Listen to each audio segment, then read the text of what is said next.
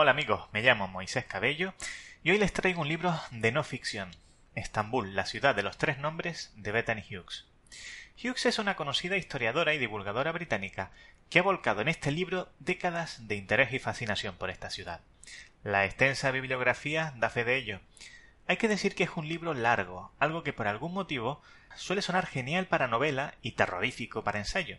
Al contrario, yo diría que incluso se hace pequeño si consideramos que se trata de la biografía de una ciudad de más de 8.000 años de historia, por la que han pasado cerca de 320 generaciones de seres humanos.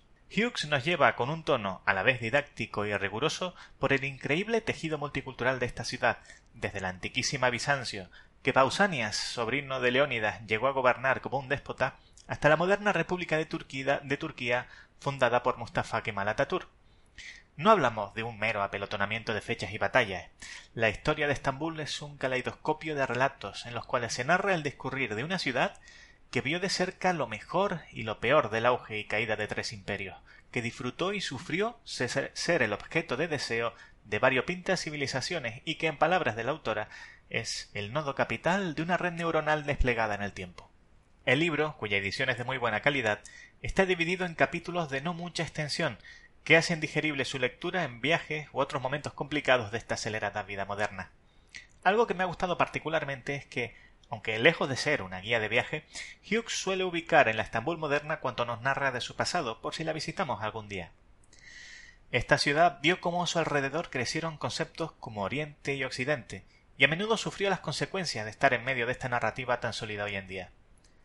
Fue territorio de innumerables cultos y religiones, y vivió de primera mano el auge del cristianismo y del cisma que lo dividió entre catolicismo y cristianismo ortodoxo, y también del auge del Islam, aún religión mayoritaria en la ciudad. Fue un enclave importantísimo para el comercio entre continentes, un centro cultural de primer orden, y un quita que me pongo yo de tracios, griegos, romanos, bizantinos, latinos, otomanos. Hasta los vikingos hicieron pequeñas incursiones en tan lejanas tierras.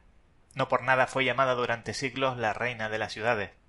Quizás lo más particular de Estambul es que los constantes sitios e invasiones que ha sufrido a lo largo de su dilatada historia nunca consiguieron borrar del todo lo anterior, de manera que la ciudad ha acumulado un pozo que le da entidad propia y hace que nos resulte a la vez familiar y extraña, un submundo dentro de la Turquía actual, o como dice la autora, una cosmópolis que desafía toda categorización.